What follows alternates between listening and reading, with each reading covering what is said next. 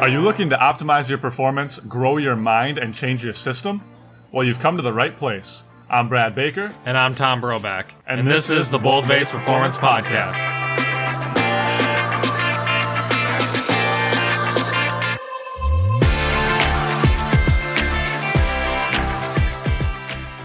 Hello, friends. Welcome to the show. I'm Tom Broback, and my guest today is Erica Suter. I've been a huge fan of Erica for a while now and the work she has done for youth soccer girls. Erica combines her history of playing soccer at an elite level with her knowledge of strength and conditioning to provide the ultimate experience for middle school and high school girls. Erica is actually moving to Tampa Bay, a transition we talk about in the podcast. Make sure you check out her social media, blog, podcast, and content at ericasuter.com. One quick favor before we get to the show. Please, if you enjoy listening to the podcast, share it today with one coach, a friend, an athlete, or parent who would benefit from learning about how to be a better athlete or a better coach. We greatly appreciate it here at Bold Base. Let's continue to grow the mind and change the system.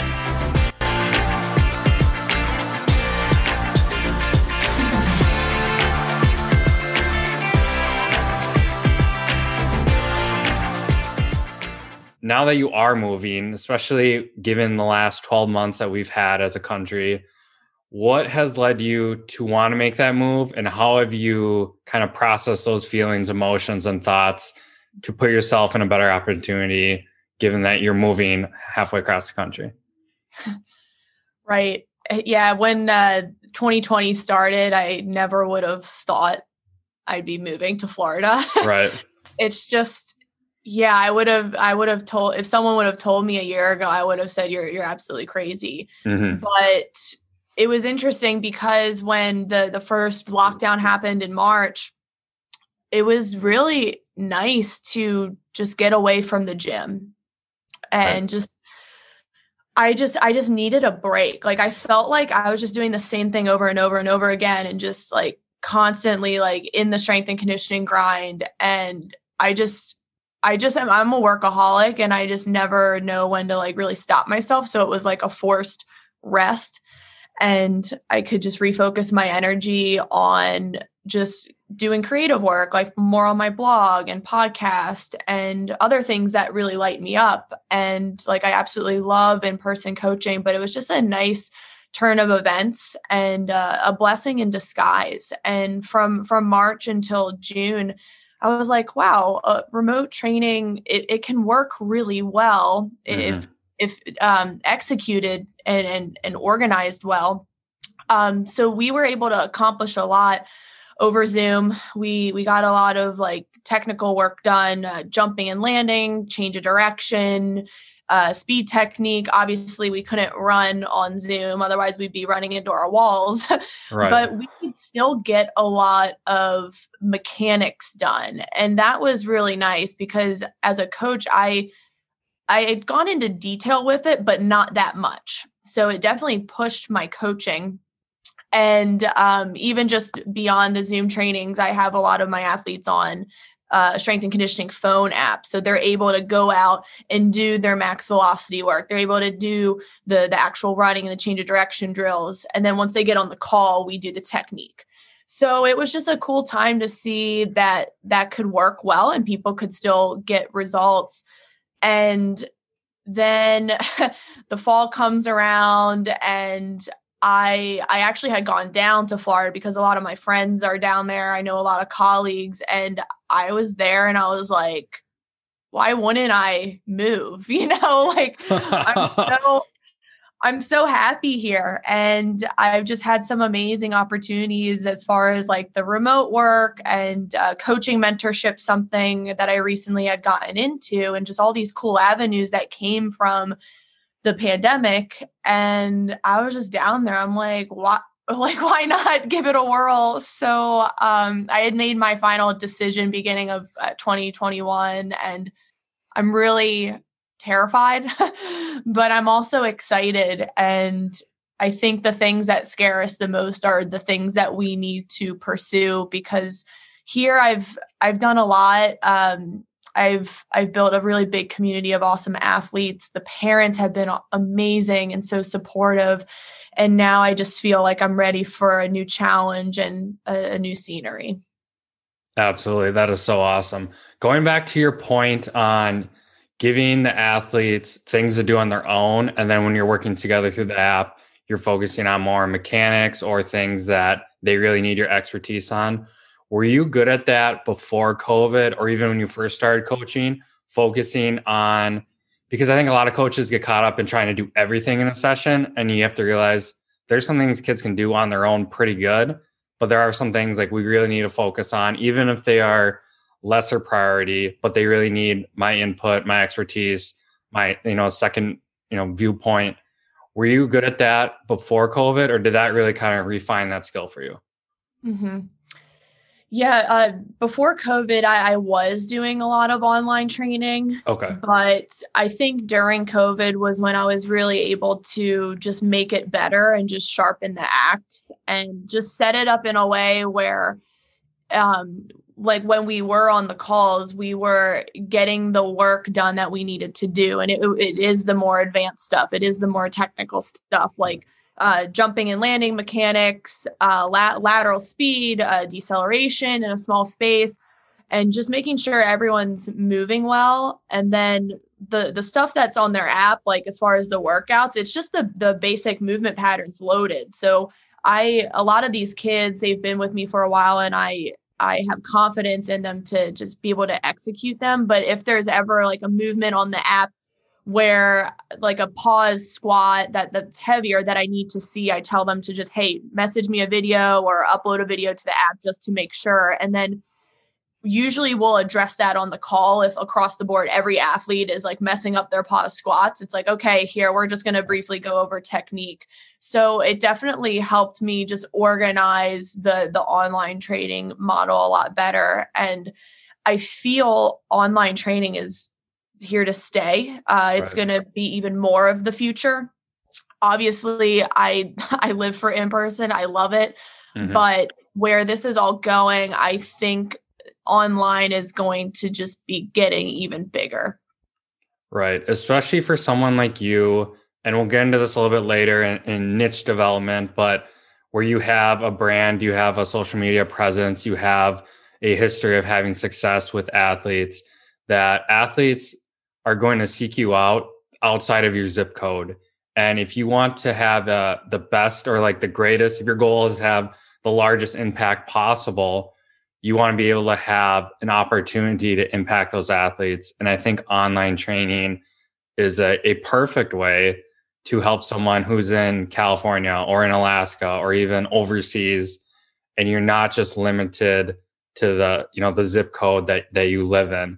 Um, especially with moving too. So then you can keep those connections you've spent so much time building up in Maryland and, and other places you, you've worked and, and lived in. Um, so I definitely think you're on the right track with that. Going back to the the in person versus online, do you feel as a coach that you're spending too much time on the computer or too much time on your phone or too much time in front of the screen? Has it shifted too much where you're getting sick of that or you're, you're not happy with with that transition? I I finally found a balance with it, sure. and as as far as the the Zoom calls, I don't have the kids on there for longer than 40 minutes. Like okay. even that even that is pushing it um, because on on a zoom call we're not like stopping to take water breaks we are moving the whole time for right. unless i'm explaining something so they're very short they're very efficient and i just the less screen time for them right now the better. Um, and i and i tell them like you guys only need to make one of these zoom calls a week. You don't need to make both. Uh, we'll just knock everything out on this one mm-hmm. 40 minute or less call. But if you have a question just just shoot me a message and i'll i'll send you a video back or whatever you need. But I they, they just have so much screen time right now that I right. don't like. If, if, you're doing an hour Zoom call w- with with athletes, I, I think that that's really pushing it and it's doing them a disservice because the the Zoom fatigue really sets in and mm-hmm. it, it's good to just do something quick and efficient and get get all the bang for your buck movements in and what you need to teach and just call it a day going forward down in Florida, what will your balance be of in person versus online? Are you going to start out all online and then slowly build up to in person, or you still see kind of 50 50 split? How do you envision that going? Yeah, I gosh, I don't I don't even know to be sure, honest. Okay. Um in so in Maryland, I'm actually uh 90% in person, 10% online. Okay. And I ideally want to keep that similar in Tampa, but I imagine I'm going to start out 90% online, 10% in person. But uh, eventually, I want that to be like a 50 50 split. And I, I mean, in, in person, I, I, I just love it. I mean, it's just it, it, that's going to be here to stay too. And right. it's like the the kids especially need that that social connection and the the competitiveness and just just the good memories. I mean, some of my best memories have been from in-person sessions and all the shenanigans we've done and um, I definitely want to rebuild that down there, and right. Thankfully have some some great c- contacts and colleagues who are just so supportive and just willing to help. And yeah, I'm just going to see where it takes me, but definitely want to build that. That's awesome. So when I go on your Twitter page, you have you have Twitter, you have Instagram, you have YouTube, you have your website, you have your blog, you have a podcast now. Were you always like that as a coach where you're dipping your foot in everything and seeing what works and what doesn't? Or did you start out kind of one thing at a time, build that up, and then expand as you had the, the capability to do that? Mm-hmm.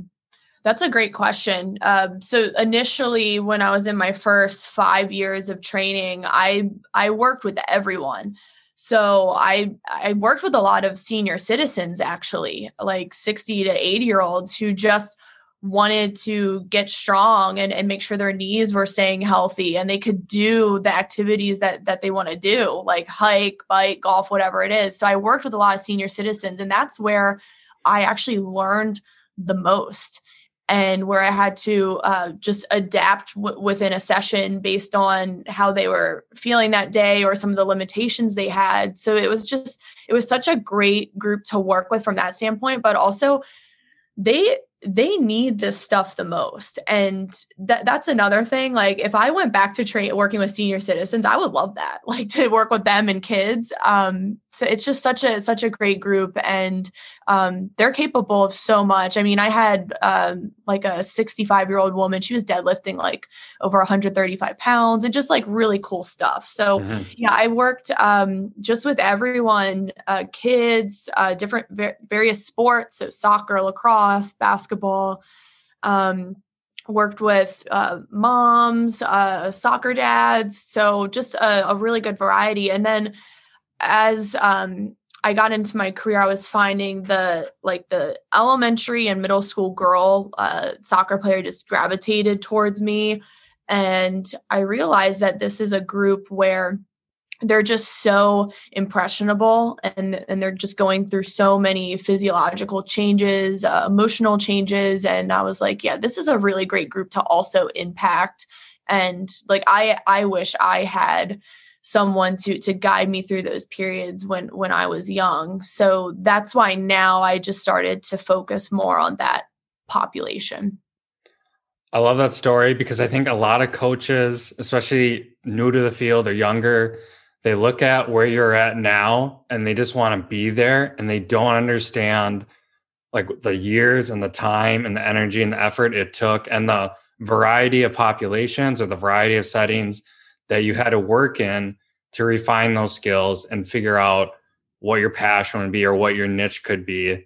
And they just want to skip they want to skip steps. And it and honestly like it doesn't work that way because you need to be I really do think you need to be a good generalist first before you become a specialist because there are different skills, motivation techniques, um, ways to express, ways to communicate that you learn from the older population or the younger population that makes you better at once you find what you really want to do, you can use those experiences. So I do think that story is really important.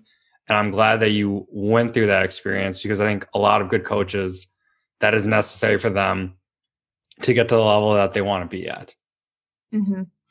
That's such a that's such a great point and yeah i think a lot of people are quick in their first couple years to just niche down and they they do need to just get that variety of experience so that they can really sharpen the axe of coaching and understand how to tweak workouts like regress progress um, understand different per- personalities um, and yeah it, those those first couple years were the most valuable uh, for me. And um, even with coaches entering uh, the industry and they want to go online right away, it's like, right. wait a minute, like you you guys need to crush the the in-person scene first and learn how to work with an actual human before you have this barrier of a screen because that's going to be even harder right. um, even though I've worked with a lot of in person clients, I still am learning online and it's tough.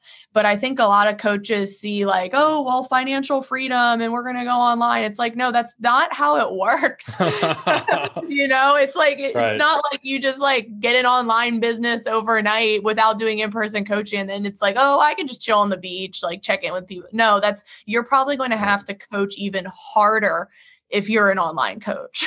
right especially that the gap in just like reading someone's expression or their emotion or their tone like that can even be just filtered through the screen and you're not understanding hey this person's really motivated today. Hey this person's a little bit down today. Hey this person's not trying as hard. You know you think you can pick all that up but even that screen i, I agree does make a difference. And i've even noticed that on the podcast when obviously doing a zoom with you works because Otherwise, I won't be able to do it. But when I can get someone in person, it's a totally different atmosphere. It's the same with calling a person or zooming them or just meeting up with them. I think that I'm so glad that human to human in person connection is so valuable. And I think we've really learned that this last year because there's so many different things you pick up from nonverbals. And that that applies to coaching, just like you said.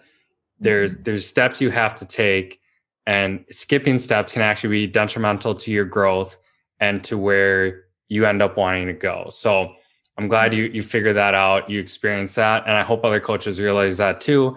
That you can't just get to step 10 without doing steps one, two, three, four, five, six, etc. So yeah. It's always good to just have a diverse palette when when you're starting out. I'd say in like the first five years. Do you think at some point you do need to niche down and find that population that you really want to be an expert in and, and dedicate to? Do you think that is necessary for coaches to get to at some point? I, I don't think it's necessary. I still see a, a, lot of coaches who have been doing this far longer than I have, um, like Mike Mike Boyle, um, Eric Cressey. I mean, he's he's mainly baseball, but they still work with every every sport that wants to come in there and even like general pop. So right. like all those guys are still training just a, a wide range of people. And I don't think it's like the end goal is to niche down. It just depends on um, your business and just your journey as a professional. And and I just found that the the clients who are gravitating towards me were uh, youth and then youth the youth girl.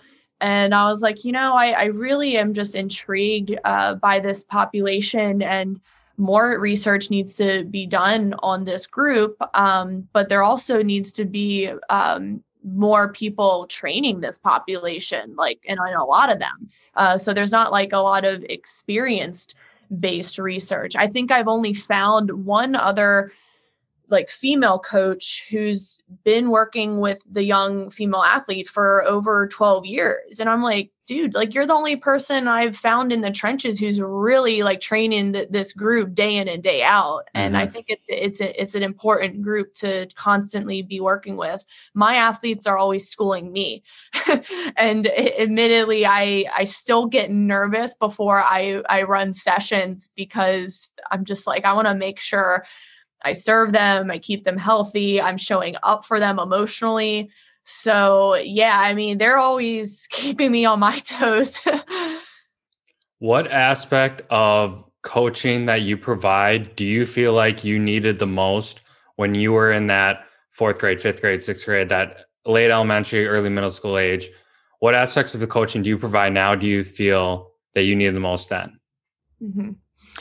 Oh, I've had a, a, different story growing up. So I, I had really great coaches. I had um, a male strength coach when I was in middle school. I think I started in like seventh grade. And what I liked about him was he just encouraged me that being strong was a good thing and it was going to help my performance. And I still feel there needs to be more of that when communicating with the young female athlete. Like you need to celebrate that you have muscles and that that you're strong but you also need to understand okay there's going to be a couple of years in your life where you're going to be going through a period of growth and you might feel like you're slowing down or it's a little awkward but that's okay.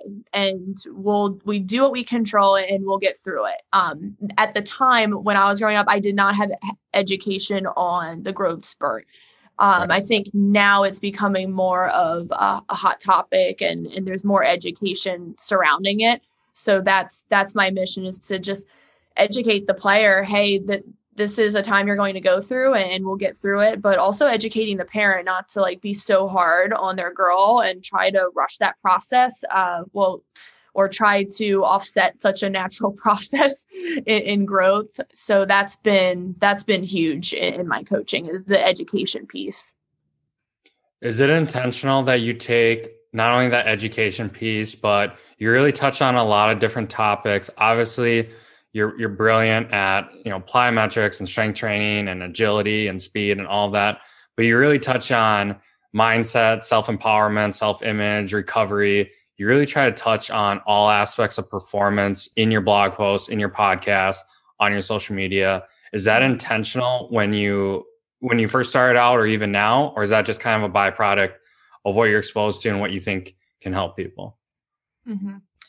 It's just been a, an organic uh, process because early in my career, I didn't I wasn't researching the other factors of performance. I was just all about, okay, we need to get in the gym, we need to load, we need to lift heavy.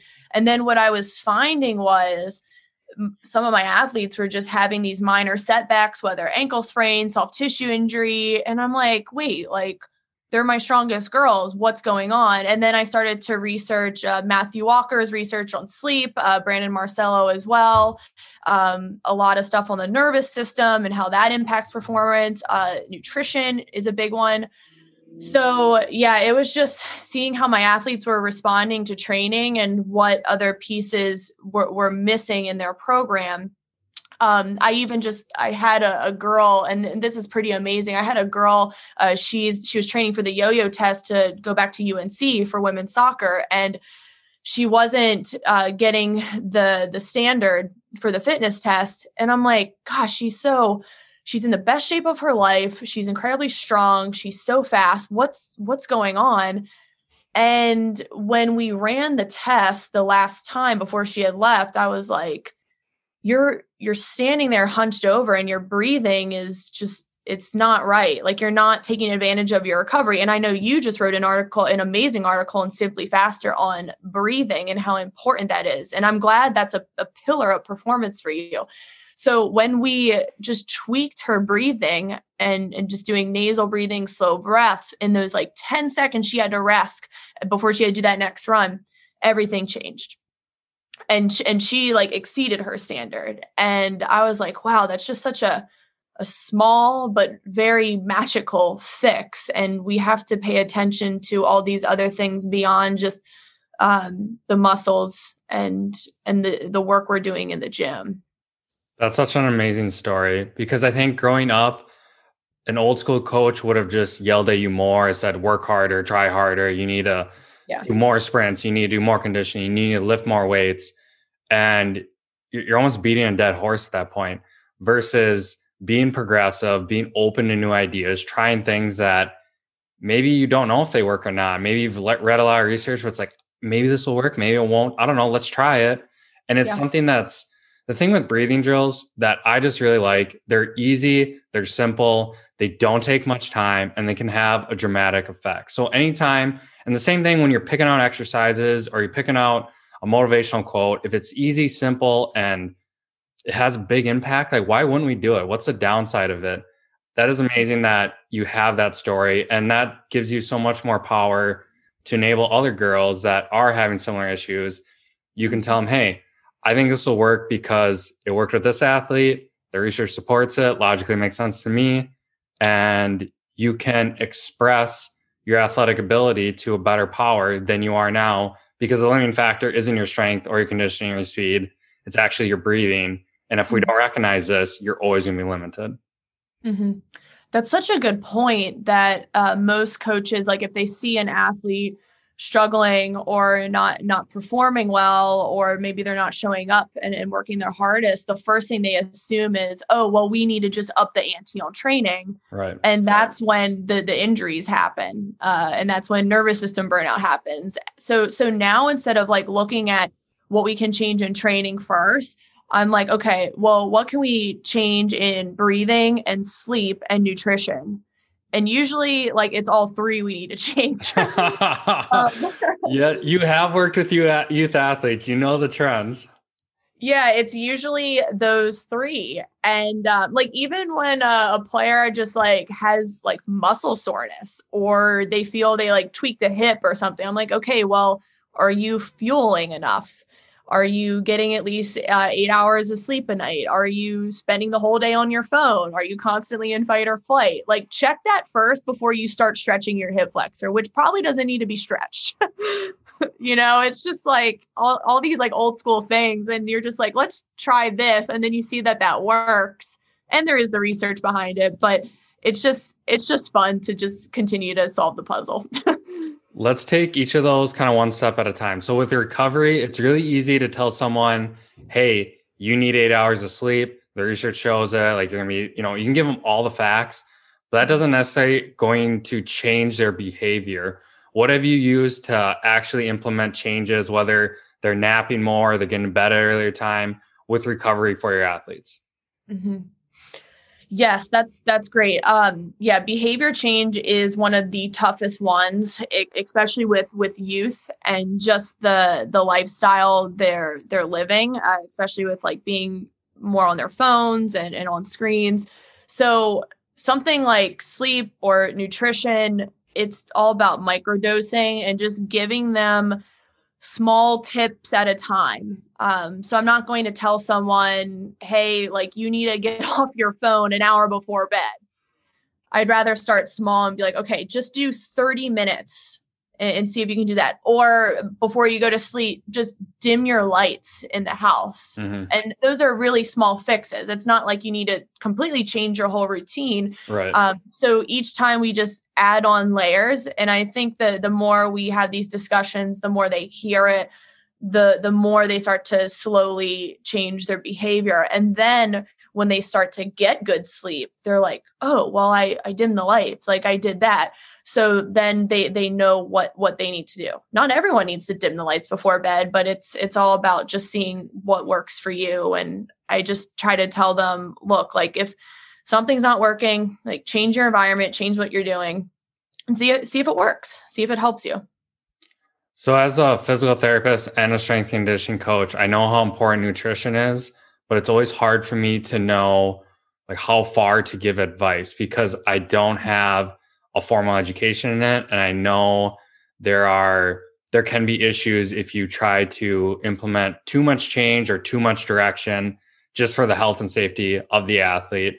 How far will you go with nutrition advice? And what do you feel comfortable with? And, and on top of that what have you seen change with your athletes so just talk about your nutrition basically.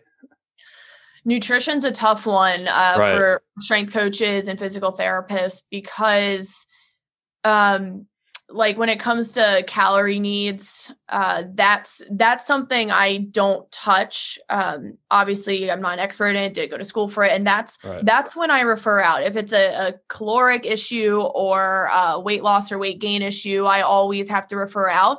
Um, but if someone is maybe feeling tired or they're showing up to a workout just off then i just talk to them um, with uh, as far as nutrition, we we look at just their energy levels and just go off of feeling.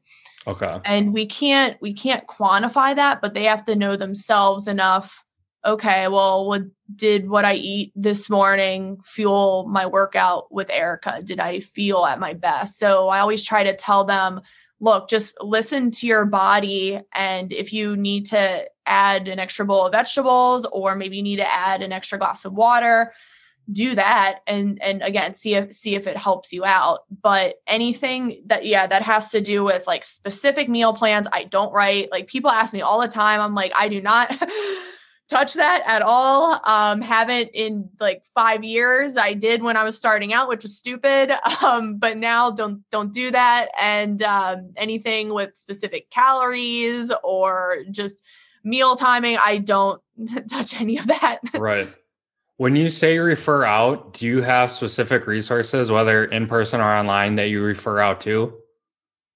Yes. Yeah. I've been lucky to just come across some great um, youth uh, uh, registered dietitians. Um, there's a lot of uh, women on, that I found on Instagram who specialize in like the female soccer athlete. Uh, Riley Beatty is like one of my go tos. She's the UCLA women's soccer dietitian, but she also does consulting remotely. So I always refer them to her page. Um, I just recently had a girl who said she just cut out carbs completely. and my jaw just like dropped. I was like, what? so I just approached that. I was like, hey, like, why don't you just check out Riley, like, and see, see like the great content she posts on her page and just some like really good snack ideas to help you feel at your best when you're working out. And I just left it at that. Um, right. So that's, that's how I try to, I just try to approach it in a softer way.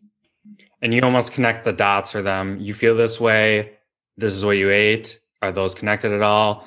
You didn't sleep last night. Your performance is terrible today. Are those connected at all? And you're more just kind of leading them to to think a little bit farther.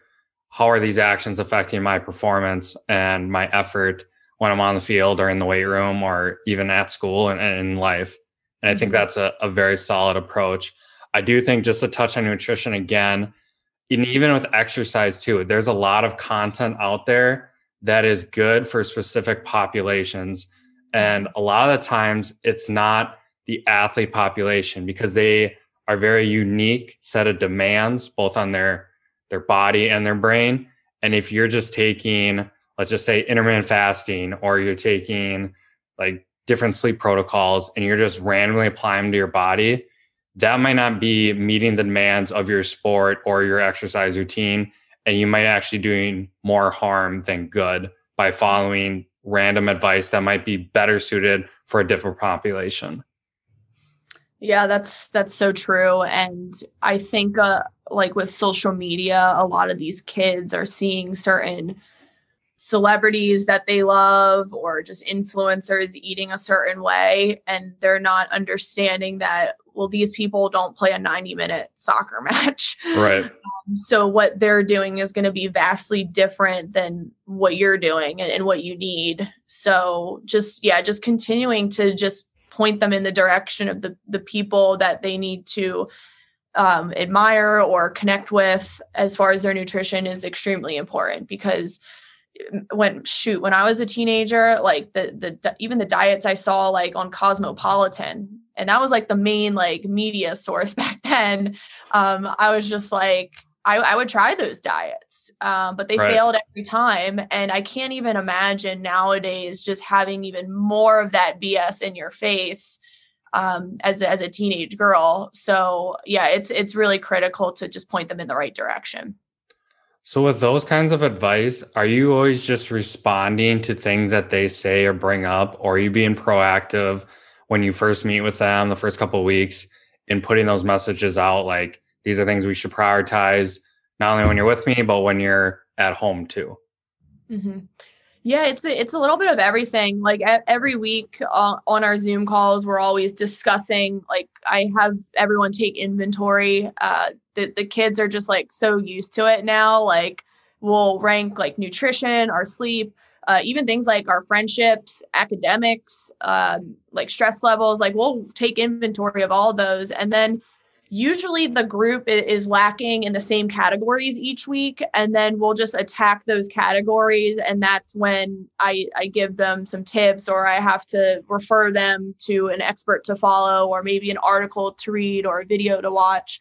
So it's yeah it's a little bit of just responding to what they say to me like oh i cut out carbs. Like that's like i really right. got to take action with that one um, but also just being proactive and just having everyone take inventory of their lives and how it's impacting how they show up on the field. And it's going to be something that they are going to have to do way after sport, organized sports ends. Um, and they're going to have to really just take care of their their mind and bodies when they're professionals, uh, when they're when they're moms or whatever. Like they they really need to take care of themselves. Do you feel like you can relate to these athletes a little bit better because you played soccer at such a high level? Yeah, definitely. I I think just knowing what it takes as far as training and uh, even with like the strength and conditioning growing up like that i had started in middle school i was really exposed to how much I need to push push my body to to get results. Um, of course, take adequate recovery, but there were so many sessions where I was really pushing it, like through our conditioning drills, our speed drills, hill sprints. Um, we learned Olympic lifting, um, like everything. And now looking back, I'm like, yeah, I really want to share with kids like this this takes a lot of work. This is this is not a, an overnight speed camp. This is this is going to be something you you are with me for the long run. And you might not even see the best results of all of this until you're like end of high school or even in college. And i always say this like those are the times you you want to peak. You you don't want to be peaking when you're 12 years old and in the middle of your growth spurt so um yeah i just it, it's been really nice to be able to have that experience of strength and conditioning and seeing the benefits pay off. I stayed healthy all through high school, all through college, and then just reached a, a, high level of, of starting all four years in college and, and being captain. And it, it really was all of that hard work, especially in, in the off season. Like that's, that's the time to really get stronger and, and to really become more resilient. You seem like a self starter, so I don't think this question applies to you at all. But do you think with athletes, even when you were growing up or even now, do they have a hard time committing to the process, being self motivated, being accountable, being consistent? Do you see that as a common theme or or not? I think with with some kids yes okay. but it, it comes back to the the education piece and um, with with the athletes i work with and even with the new ones coming on like they understand what the standard is for training and like you, you need to be doing this for for several months several years especially if you're in middle school and you're starting with me and that's when i have to talk to the parents like what what we're doing and, and where we're supposed to go and like why this is a, a gradual process. So it's yeah it really is is being uh, transparent about like why we need to start with the the basics and then eventually we can move on to the cooler stuff and and the fun stuff that you see on instagram. Um we can't just jump right to that because that's when the injuries happen but then at that point it's like we've we've exhausted our systems ability to even just like progress when they get to high school or college. What's the youngest age you'll start working with, and has that changed at all over the last, you know, three to or since you started doing this? Mm-hmm. The youngest age I work with is like eight or nine year old girls. Okay. Um, not very common though. Usually, I encourage people to come to me when they're in middle school. Sure. But um, with the younger group, it's it's really just about play and having fun and just exposing them to just a variety of of motor skills. And e- everything is going to be a competition uh, a race um, a task oriented game and then just like secretly they're getting like the balance the stability the speed and all the things that they need to to develop and take advantage of that that window of opportunity when when they're learning uh, new motor skills. But yeah nowadays it's more the the middle school athlete and um, with them we're starting with just teaching the the basic movement patterns and then eventually uh, loading with bands dumbbells and some of them are, are loading in sixth and seventh grade especially uh, girls who have matured earlier and who have proven to me that they can control those movement patterns.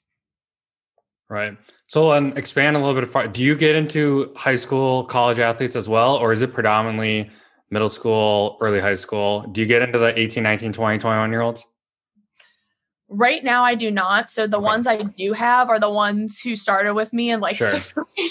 right. Um, so yeah, that's been awesome to see. I would say the oldest high schoolers I have now are juniors, um, but also I've known them since middle school. Right. And um, yeah, it's for whatever reason, it's just that that younger athlete that I've just began to niche down to. And um, like even my college girls now like they'll they'll come back during their break for training but at the same time i'm just like you guys have been doing this for so long like you could write your own workout program and it, it would be great. Like it, it, might even be better than mine. Well, that's the beauty of being an, an awesome coach is enabling athletes to take care of themselves and almost coach yourself out of the job that you've taught them so much. They can take you know the ship from there. When they go off to college they're on their own. They're making good decisions about their exercise about their self-image about their nutrition about their sleep. And it's because you've you didn't give them a fish like you taught them how to fish. And i think that separates a good coach from a great coach is when the athletes start doing it on their own or they become strength and condition coaches or they become soccer coaches because they're inspired by the work that you have done. So I definitely think you're on the right track when and if they're writing better programs than you, you're probably just too much in your head about like, oh, should I do four sets or five sets? And right. sometimes as coaches, we're our own worst enemy when you just overthink everything and then something simple comes along. It's like, you know, I should have just done that. It seems a lot easier. Yeah, um, it, it is it is a great place to get to. And I'm I'm just at the point where like I don't I don't want these kids to be with me forever. Like I don't want them right. to feel like they have to constantly rely on me um, for for help uh, because that's like the real world is like you have to ultimately make your own decisions and do what is best for you. So the more I can get them to be autonomous and doing their strength training, taking care of their health, taking care of their their mental health as well. That's I've really done my job. This is not a lifetime consumer industry in my opinion. Um, but you know, if they would come back to me as maybe senior citizens, sure. Like if they really need the help, but I I want to get them to a point where they they like got it on their own when working with youth athletes, there there can be a fine line between keeping it fun and encouraging and, and being positive, but also you want to instill a sense of accountability, whether it's showing up early or mm-hmm. like doing your homework or you know doing the things that you give them to do at home, things like that. Have you struggled with that fine line at all, or have you always had a good amount of, hey, I, this is what I expect of you, but also let's make this as fun as possible? Mm-hmm. I haven't had too many issues. Uh, a lot of the younger kids know to get there early, um, at least like 10 minutes early. And then as soon as the session starts, they they know the warm up. Like they're gonna go through the warm up themselves. Um, and like I'm just that's my time to just have fun and, and to talk to them while they're they're doing the warm up and everyone can just socialize.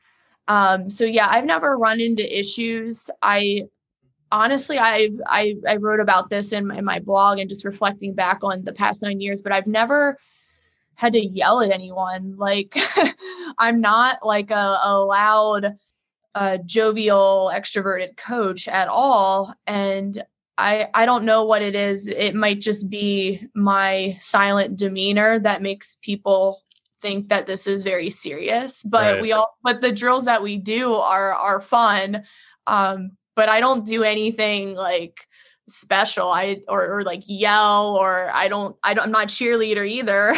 Right. um so yeah, that's been interesting to reflect on. I've I've had to like kick one kid out of the facility before, but that was for like profanity and just like giving up on an exercise and that was that did not feel good because I didn't want to get to that point, but um it, I had to. right. At some point there's a line between a kid acting out and a kid being blatantly rude and disrespectful and there are consequences for that and we see that all the time whether kids acting out in school or in society and, and there has to be punishment. We can't just gloss everything over as oh it's okay it's okay. At some point it turns into disrespect and it's a hard position. I'm glad you've only had one instance you know one instance that stood out because we don't want that repetitive behavior but it's also a hard thing to, to, to deal with um I still have um like I'll have a few instances where I'll be explaining a drill and there'll be right. like talk, but then it's like, well, we need to say something right there. And I just approach it from the standpoint of, look, like if you guys are talking when I'm explaining a drill, like A, is it is it it's disrespectful, but mm-hmm. B, you're going to be asking me a hundred questions as soon as the drill starts and you're just wasting your time and you're not going to be able to get the most out of this session if you're constantly asking me okay what are we doing like i'd rather okay everyone be silent i'm going to explain the drill and then we're just going to jump right in and i approach it like from the the angle of okay well this is your session right. so you guys better be making the most of this so that you you can get the most benefit out of this. If if you're talking, we're going to accomplish nothing. We only have an hour to 75 minutes together. So this is I just throw it back on them at that point. I love that explanation. Always made the most sense to me when a coach or a teacher just explained it like you're only hurting yourself. You're only limiting your growth. You're wasting your time. You know, as a coach you want to be there, but at the end of the day like it, it, doesn't matter to you how much you get done. It matters to the kids, like how much you want to get done in this session. Yeah. And if you want to spend the whole time talking, great. You're not going to see the progress that you can expect or that you want or that you that you envision for yourself. Um, and I struggle that too, even in in non-sports settings, like with college. There's times I didn't want to go to class, and then someone explained, "You're only hurting yourself. Like you're paying to do this, and if you're not going to go, you're just wasting your time and money." And honestly why yeah, I'm like professor doesn't care. Like he could just exactly. chill in the corner. He could just sit on the floor and like right. Just, yeah. and so if you are going to show up, if you are going to be, especially when you're in a group setting, like make the most of it. Like make the most opportunity, like build relationships, build your exercise capabilities, like learn something, take advantage of that. And uh, it seems like for the most part, your athletes recognize the opportunity that they have in front of them. And that's that's so glad to see because as coaches, we just want to have the biggest impact possible and as many athletes as we can, and that they bring these lessons forward, not only in sports, but in life. Yeah, exactly. It's like all of this is is really on you guys. I'm just showing up with the program and and what we're doing, but I don't need to be doing this, you know? Like I've I've even had like a group of elementary school girls. I was like, "Look, if you guys are just goofing off. I'm going to go sit in the corner of the facility and face the wall and just sit crisscross and sit there until you guys are ready to go. and we we've done that. Like we I was sitting there right. for like 10 minutes. I'm like, "All right, is everyone ready?" And then they'll like just jump on top of me and I'm like, "Okay, well, we're ready now. Like, let's go." right. I might do that older kids too. That would be funny. I need to try that one. Just go. I'm gonna go look at the wall because we're gonna as much done as as you just jabbering while I'm trying to explain yeah. something important to you. We do get a lot of coaches, therapists, trainers, uh, sport coaches that listen to this podcast. Just to kind of wrap things up here. What's one piece of advice you would give them? Either what your younger self wish would have known, or something that in the future, you know, the next year or two, you anticipate changing or happening. What's one piece of advice you'd give our listeners? for for anyone new starting in the industry remember what you preach to your athletes and that is the long process of strength and conditioning and performance or rehab. Same with your career. It's it's going to take several months several years to just really get get good at what you're doing uh, to make the connections you need to make to uh, grow your client base. So practice what what you preach and don't expect results overnight because you tell your athletes that all the time. The number one predictor of success is delayed gratification. I don't know where i read that. It was in a book or it was on a blog. Maybe it was on your blog even. Who knows? But it uh I definitely agree with that. It's a long term game. You're not playing for today or tomorrow. You're playing for five years, 10 years or coaching or or working with athlete, athletes for the future. Uh, I think that's a great piece of advice to end the podcast on. Erica, thank you so much. We'll put your your all your information. There's too much to, to list right now. We'll put all your information in the show notes. And anyone listening, please follow Erica on social media. She's been a huge impact on me, both with understanding how to be a better coach, but also be a better person. Thank you for taking time to be on the podcast. Uh, I appreciate you having you as a guest. Thank you, Tom. This was awesome.